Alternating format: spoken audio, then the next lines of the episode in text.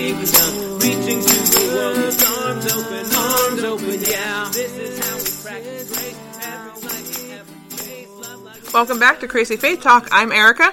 I'm Steve, And I'm Sarah. and we have been for some time looking at the idea of justice throughout the Bible, what it means, and how the different voices of the Bible speak to what justice looks like in different time periods and eras and circumstances. So, what does that mean for us now? So, what it means for us now is we are going to start talking about what's next. Um, but that's also to say we only have one more week before Lent starts. So, what we're going to do is we're going to start asking that question today of what's next? How do we do demonstrate justice in the world and the different ways that we can do that. Um, but we're going to start asking those questions now. Put a little bookmark here. Do no wait. What's coming up next? Lent. Lent. Lent. Lent. Sure is. We're gonna do a Lent series, which is different than what we're doing now, and then we're gonna revisit these questions in the season of Easter. Maybe they'll be more hopeful in the season of resurrection. Yes. Yeah. Um, but it's mostly because we've been talking about justice for a while, and we want to continue this conversation with what's next. What are some applications? What can we do in the world today? Um, how can we fight injustice? But we want to have more time than just one episode because I don't know. So often I'll read a book, like for example, on anti-racism or any other like you know sexism or any other ism um, and how to com- combat those isms. And sometimes those books or workshops if it's a workshop and not a book we it feels like they, we run out of room and we don't have enough time to give that how do we demonstrate this in the world today? Um, and I know that I didn't want that to happen with this series just because we only have one more week before we want to start a Lent series, right? We need more than just one episode, you know, 30 minutes to solve all of the different injustice in the world. This feels to me like the old eighth grade history problem that, like, when you were in like uh, junior high school and you'd be in like American history and you'd run out of school year before you got to the 1950s. Like, I there were lots Yeah. of years growing up. Like, I learned the Mexican American War and I learned the Civil War and I learned maybe even World War One, World War Two, but nothing about the last 50 years of history because well, we ran out of time and the school year ended. So we don't Yep. want to have that problem. Correct. Um, I really find it helpful that in, a minute ago you talked about the, the the issue becomes for us how we do justice, and maybe we're looking for what the right verb is there. But that that it's more than just about knowing things. Like we we've had a lovely discussion over all these weeks about how different biblical authors talk about what justice is, mm-hmm. and we could all be experts now, relatively speaking, in our local communities of well, the Torah says this, and Jesus says this, and the prophets say this, and it's fine to know those things, but the the commandment from Micah isn't that God wants us to know things about justice from a distance, but to practice it, to do it, so that mm-hmm. you learn these things. We've had these conversations for a purpose, so that now it can be, well, how do I treat others rightly in every area of my life moving on from here? And as we've seen along the way, justice, at least as the biblical writers think of it, is bigger than just punishing people for crimes, right? If, if that's all it was, then we'd say our job isn't to do justice. That's only for judges, people who wear robes and bang gavels. The rest of us just mind our business. But we've seen before that justice in the biblical sense is something that percolates into all kinds of other areas of life, right? Definitely. And we, we've talked about economic justice. We've talked about um, uh, retributive. I mean, we talked about that criminal justice system and, and what it looks like, which, at least in the early parts of Scripture, looks very different than what we would consider criminal justice looks like today. Sure. Um, what are some other? Oh, yeah, Sarah, I'm, I'm blanking on what else we've talked about. Did you say environment? No, environmental justice. I mean, that that's huge right now. Yeah. And that goes way, way back. We said to like even to the opening stories of the Bible in Yeah. Genesis one and two, where Yeah. there's this idea of uh, taking care of creation, and even before the storytelling says things go wrong, right? So even before the fateful fruit and talking snake story, there's this idea of human beings. You're meant to take care of this creation, and we are invited to enjoy it. Uh, and to make use of it, but not to ruin it, and that part of our our role the way Genesis 1 and 2 sees it is to be a lot like gardeners, people who take care of what has been cultivated or to, to enjoy and make it more like itself.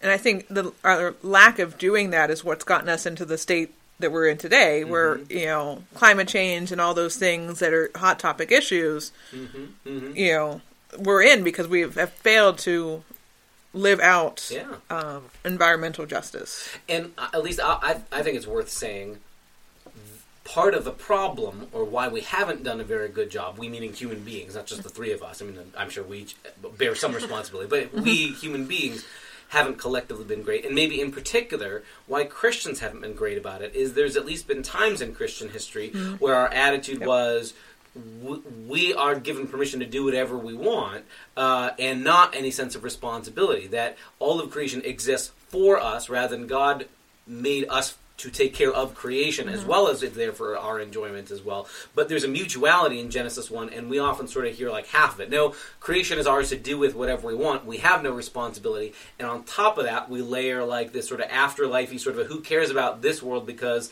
if you have real faith, you know that your real hope is in heaven. This world isn't my home, and therefore you don't have to care about the mm-hmm. world in which you live. And sometimes we've tried to baptize poor stewardship, poor justice of the of the world of creation, and say it's it's the pious thing is not to care about the world. Mm-hmm. And I think again it all boils down to relationship. That what is the relationship that we have with our environment? Yep. Mm-hmm. You know, no matter what, we have some sort of relationship, but it's possible to have bad relationships where you take advantage of other people or the world, you know, whatever relationship we're talking about. So, good environmentalism is you know having a good relationship with your environment.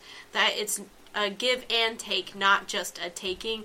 Um, you know there is that famous children's book the giving tree where you know this this tree just keeps giving this small boy in his life things, right? Like the first, like when the child was a small child, uh, the tree gave him an apple um, so that he could eat. Um, later, it gave him branches or something And to then the big trunk. and then the big trunk to build a house or something. And even when the child had become an old man, he had the stump of the tree to rest his weary bones on. And that's not exactly a good relationship where only one half is giving and the other half is taking. There needs to be a mutuality um, in any relationship. Like, it can't just benefit one half of the equation, it needs to benefit both. You're, you're talking about benefiting just one half, and the, and the giving and the taking makes me think of economic justice too. Yeah. And how we tend to just throw money at the problem of the poor. You know, like we'll sponsor a child. I, I do that. I'm, I'm not saying that's a bad thing. I, you know, it's just, or you know, we'll send money so somebody else can go on a mission trip, and you know, we'll send money to the local food bank so they can feed people. But we don't have that relationship with the people that the money is going to. Mm-hmm. And it becomes really easy sometimes to say, I've made a donation to X or Y or Z, therefore I don't have to care about it, or I don't have to care about it where it's close to me. I mean, it mm-hmm. becomes really easy to sort of compartmentalize our life and say, well, all right, well, I take care of other people with this donation, and that's my charitable part of my life, and now I can everything else in my life is just business, uh, as opposed to I'm supposed to be compassionate, and and that justice and compassion aren't opposites, but somehow they they coexist, and that I'm supposed to practice both justice and mercy with people near as well as far away from me. Like I'll you know I give money to the Salvation Army so that they can provide Thanksgiving and Christmas meals to people, but I won't actually go to the Salvation mm-hmm. Army and help serve those meals. You know, so mm-hmm. what does mm-hmm. that look like? How do we take economic justice to another level? Well, and and I think too, it's it's worth if we're going to start asking these kind of questions too, that um, it seems to me like the the covenant given uh, at Sinai, the, the Torah tradition, sees this deep connection between how we treat creation and how we treat including things like animals and land and field and soil, as well as how we take care of each other economically as well. And that, like, in the biblical mindset, at least in, in ancient Israel's mind, these are all interconnected. You, we, we might helpfully draw a distinction well, this is more about money, this is economic, this is more about creation, but really these are all part of one way of life maybe in part because those are it's largely an agrarian society, and what you can grow is your means of mm-hmm. providing for yourself and all that. But like the the the vision you get from the Torah is the value of other human beings is more important than maximizing your absolute profits in all circumstances. So things like Sabbath year and things like Jubilee year and things like releasing debts, yeah, that will cost you profits at some point. But in the mind of the Torah, in the in the mind of the Hebrew scriptures, that's because people are more important than money, and it is more important to do right by other people than to amass a larger pile of money. And it seems like our conversation back in that episode, as we talk about that part of the Bible, is that the Bible, the biblical writers understood, yes, people more important than money, and justice has to do with recognizing people are more important than money. What kind of questions does that raise for us when we don't live in an all agrarian society and we can't just say, hey, everybody, we decree it, you should give a year off for your leg? How, what, what, what, what does this mean for us where we are? These are the kind of questions that feels like we're going to need a whole series for. Yeah. But so as as we are asking you who are listening to like stick a pin in in where w- the questions are raising, we're we're kind of aware that this is an intentional like raising a whole bunch of questions that at some point will merit mm-hmm. answering. But if it, if it leaves us feeling unsettled for a while, that's okay. Um, that that's sort of the point that like we need to be raising questions and letting them simmer, letting them you know poke at us for a while, and and to look at it. What what does it mean if the Bible's teaching me?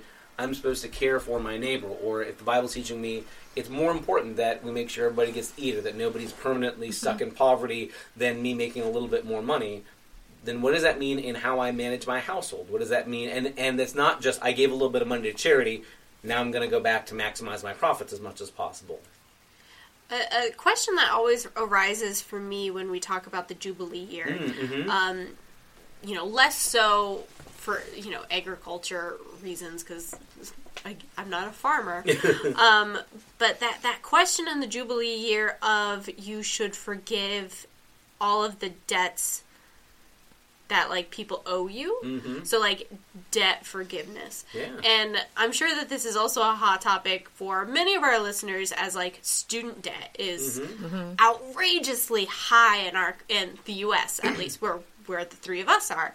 Um, so how do you know what do we what do we do with that? Um, you know, personally nobody owes me debts, but I certainly owe lots of debts to the various banks who gave me student loans. Um, which I think that's all the debt I have right now because I don't own a house. and I luckily just paid off a car. So, like, student debt, but like, that's it's a lot, right? So, what do we do as a society with this debt that lots of people owe? Right.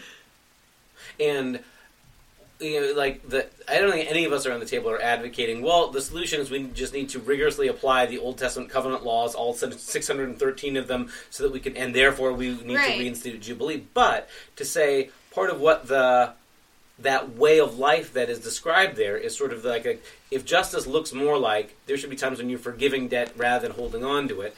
Yeah, what does that look like for us, and what are what are what are ways that we can be the kind of society or the kind of community that uh, that has that kind of sense of what justice is, and that sees that that's a justice question, not that's just a charity question. I think some, exactly. sometimes that's how the conversation skews in in the world in which we live. That when you start talking about the cancellation of debts, or th- oh, that's charity. Well, mm, not exactly, because if you ask the Old Testament, if you ask the the writers uh, of the Scriptures, they'll say no. Sometimes justice is you cancel the debt because that's what allows for a greater flourishing of life and lets people get sort of started, so they're not permanently behind the eight ball.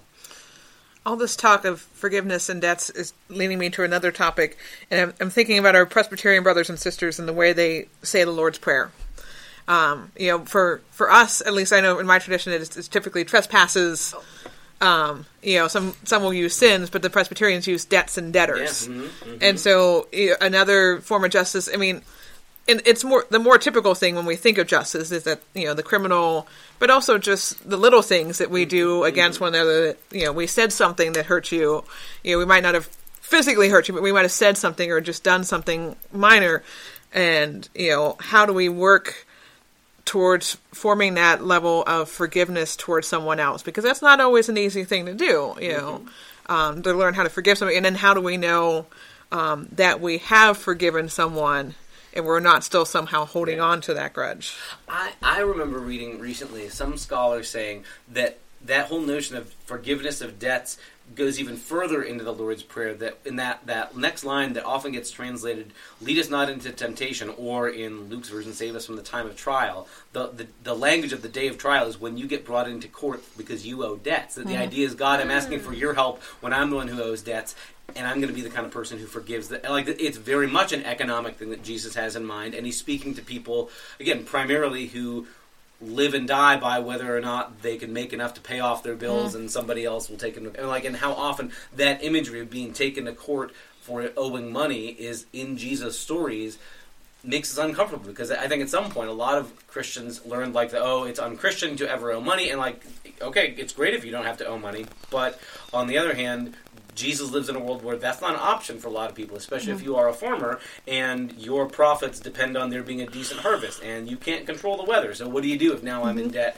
And we've turned it into it's automatically a character flaw if you owe money, whereas like maybe that's not the case. Maybe um, there are all sorts of reasons why somebody might go into debt. Some savory and some unsavory. So okay, so if if we're talking about what justice means in our in our day here, how we take care of creation is a piece of it, and what we mm-hmm. might call ecological or environmental justice, and doing right by it doesn't mean we have to like do prison time for littering, but like okay, what, what how do we take care of creation? And asking the economic question is, how are we called to to do right by each other in I guess our, our, our finance. How do we not cheat each other? Which again might be mm-hmm. sort of a criminal thing, but also are there places where debts should be forgiven simply because it, it's good to forgive debts? So that's part of what right relationship is. Um, are there other dimensions that we ought to explore, or, or that, that the conversation about justice raises for us? I'm going to throw this out there, which I, I don't know. I feel like this entire Eastertide season might be uh, have several hot button issues, but I would even say the way we structure our politics could involve justice. Okay. um, like not not if you think Democrat and Republican, but rather capitalism, socialism, um, the w- those ways that we structure our political sphere, because so often that asks the question of how do we as a society as you know how does our government how does how do they how do we care for the lowest among us Sure, mm-hmm. and I, I, I think you you helpfully said that no, no matter how you how you your own politics look, everybody is going to want to frame it in terms of what's just and what's right. You know, so mm-hmm. folks who are dyed in the wool free market capitalists will say things like it's unfair and unjust for somebody to take money that I earned, and others will th- say things like it's unjust that anybody gets to go hungry regardless of what you know like whatever their circumstances. Nobody should go hungry. There's mm-hmm. abundance, or that. Um, if you have just like let, let your big pile of wealth accumulate more wealth, you haven't really done anything useful for anybody. Is it just that you can live in a giant mansion and somebody else who does meaningful labor doesn't get compensated for what they? I mean, like mm-hmm. these are these are questions of justice, and we'll probably have to look at how. At various points, different ways people might answer these questions, or whatever different schemes there are, everybody's going to have a way of seeing this as a question of justice. And the difficult thing, and maybe our culture is not great at how do we learn to see things from other vantage points, is like, how do I learn to see or hear where somebody else is coming from and go, okay, I can get how you would frame it this way and it's a matter of justice. Can you also see how mm-hmm. this is a different, from a different angle is also about justice mm. too? And I guess I hope what we've tried to do in this whole series so far is to is to explore that there is this rich, deep sense of what justice looks like in the Bible, and that it isn't reducible to "this is mine, you can't take it from me," or "you broke a rule, therefore there's a certain amount of jail time you're supposed to do." But that's a piece of it. But that's one small piece of it. Uh, if if our sense of justice is about right relationship all around, Can I bring up one more idea of justice that Sarah, you mentioned those anti-racism workshops and things and all the isms. Um, and I'm, thinking racial justice, while not directly addressed in Scripture, definitely alludes to in Scripture because a lot of the other things we've talked about end up falling along racial lines. Sure. You know, economic justice a lot of times falls along racial lines, and so maybe that's something that we want to explore a little bit and see what that looks like Yeah. and how um, how throughout history people have used the scriptures to justify really ter- really terrible things, Yeah. you know, racially, and how people were trying to use scripture now to say, you know, what we we read scripture this way before. Now we're seeing that that was the wrong way to read things, Right. and so let's let's try to counter that and let's try to come after that and, and fix that as much as we can. I'm glad you mentioned it because, like, on the one hand, you could make a pretty dark case for how much uh, the there there are places in the Bible that seem okay with what seem like very very closed racial views about like mm-hmm. Israel's only allowed to be ethnic Israel and get rid of the foreigners, and then you have other voices that are like, no, foreigners are included; they can have an inheritance now, and now they're included mm-hmm. in the covenant people. And you could say that kind of feels ambiguous. You could even say too that uh, the Bible has been used, and understandably so, to to argue for opposing slavery, and others have said, look, these people own slaves and they weren't stopped from owning slaves, therefore the Bible's okay with it. Mm-hmm. And that very easily becomes, well, if the Bible didn't say it was a problem, it can't be a part of what real justice is. Therefore, justice can't be about whether it's okay or bad to own mm-hmm. people, or whether it's okay or bad to discriminate against people. And we end up with that kind of, well, the Bible doesn't directly challenge it at this story, therefore the Bible must be okay with it, which I think is sloppy Bible reading, but mm-hmm. we, we sometimes play that game. We sometimes do the, well, if it was allowed in the Bible in this story, or in that story, or in this other place, we assume that's the Bible's one and only policy on it, or that that's the way we, we judge what the Bible thinks justice is about. And I think that that's kind of, again, sloppy sloppy theology or sloppy exegesis of what's really mm-hmm. going on in the biblical text. And sometimes we do that because we have these sort of preconceived. This is what I want it to be. So where am I going to find the Bible story that will allow me to get away with thinking this way, or that won't make me question the things that are uncomfortable? So we'll say, well, Abraham owns slaves, and Abraham and Sarah have Hagar, and my goodness, it's even okay that they have a child with Hagar, and that's okay. Therefore, it must be okay that. And that seems like that's not what the point of that. The point of what happens in that story isn't to say, therefore, it's okay to own slaves.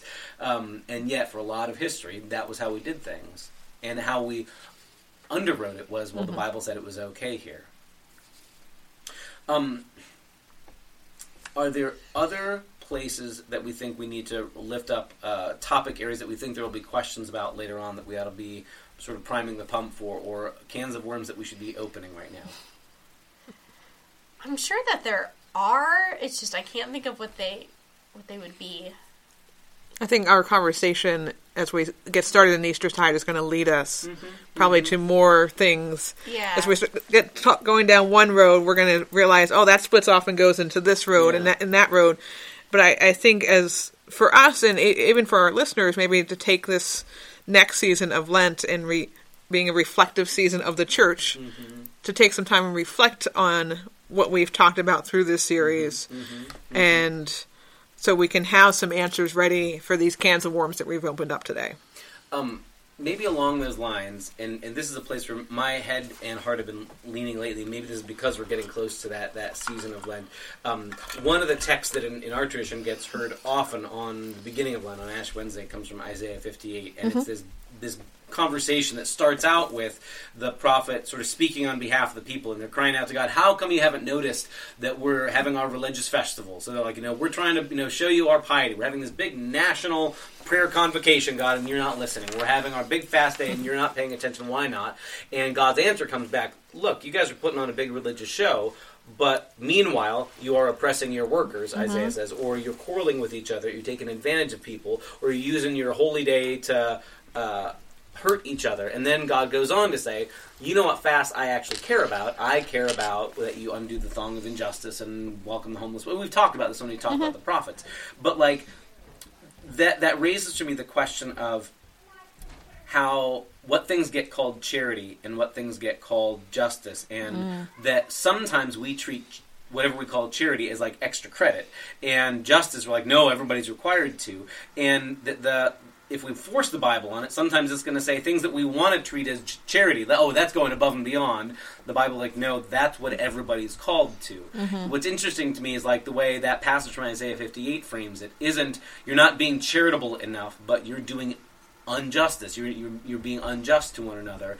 And the way to remedy that is, and then things that we might call charity, you know, taking care of the homeless or, and the, the, the what, is it, what does it look like to, to uh, the meeting place of justice and compassion or justice and mercy or justice and charity. And maybe even this is a place that maybe a lot of church folks get squeamish because um, it, it when when when I'm giving something to charity, I don't notice sometimes how that put how that puffs me up. Is I'm the giver, I'm the one fixing you, you broken mm-hmm. person, and how when we talk about justice, it's more like oh we're equals, and I'm simply recognizing the dignity that was in you already, and I don't get to be the hero for doing justice. I'm just doing what mm. I'm supposed to. Mm. And when we frame things in terms of charity, I get to make myself the hero of what a mm-hmm. kind, generous person I am. Those poor schlubs, where would they be without me?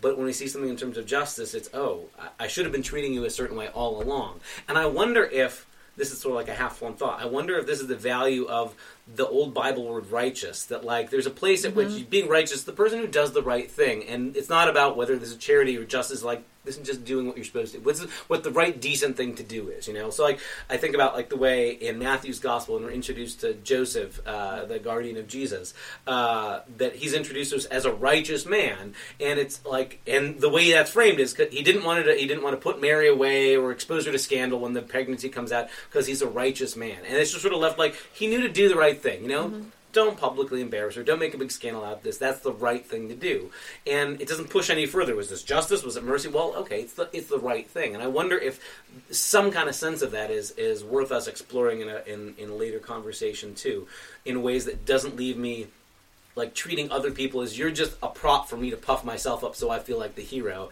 And sometimes mm-hmm. charity does that. But when I treat this as this is justice, then it's oh, I'm not doing anything more than I was supposed to do. This is just what the right thing to do is to somebody. and I don't know how much this goes with this, but um, the sermon series I did for Advent was looking at characters from the Christmas story, and and I, I did a little search on righteousness and, and people that are called righteous in Scripture, and I was shocked at how few people in Scripture are called righteous. Like you Yeah. David is not one of them, mm-hmm. and yet we, you know, he is a man after God's own heart. Like we think David is this great character, but he, you know. I mean, really. I mean, well, we all know. I mean, Bath- Right. Bathsheba was, you know, there's, you know, Right. there's that whole thing, but like, you know, understanding what it truly, what the Bible truly means by saying that someone is righteous, Right. because there's only about, I think, less than a dozen people Mm-hmm. in all of Scripture, and all these people that we know and we can name off the top of our heads that are truly called righteous because they've done what is right Sure, sure, sure. all throughout their story and not just well we did what was right here but then they went off and did something that was not right, Mm-hmm. Right. later and the the the Lutheran in me wants to like uh, to insist like even the best of us at our best moments also have like moments of terrible rottenness Oh, yeah. as well. And that like i'm not advocating that like w- that there's some magical code out there and we follow it we'll never make mistakes. But to say that idea of doing the right thing somehow seems out there in the bible and that it, it's something that at least you can have in mind is a guiding principle that doesn't have to split hairs between oh, i don't have to worry about that. That's just mm-hmm. charity. That's extra credit. And but like no just what if we were people who tried to do what was right by people and we, we quit saying i'm not i don't have to it's not a matter of justice but like i'm just trying to be to do right by my neighbor you know to, mm-hmm. to to do what is decent toward people. And that won't earn me any spot in heaven but the other way around. Because i know that god's claim of love on me is there forever okay now i'm free to serve my neighbor for me that feels like a very lutheran move too because luther is always about okay you're in with god don't worry about that now you're free to quit worrying about yourself and worry about the, the neighbor mm-hmm. and when luther does that I don't think he ever treats it like it's optional. Like, well, if you want to be a super extra credit Christian, do it because it's charity. He treats it like we're supposed to love our neighbor. That's what we're supposed to do, which is mm-hmm. closer to justice language. You know, it's more like this is just what you do for each other. Well, those are some good questions, we will look at maybe answering or maybe just continue asking in the Easter tide season. Sounds good. So I hope those cans of worms keep wriggling. I hope they're still fresh when we get back uh, in April. So uh, join us next time for a brand new series that will last us through Lent. In the meantime, thanks for listening. I'm Crazy Faith Talk. see y'all Bye.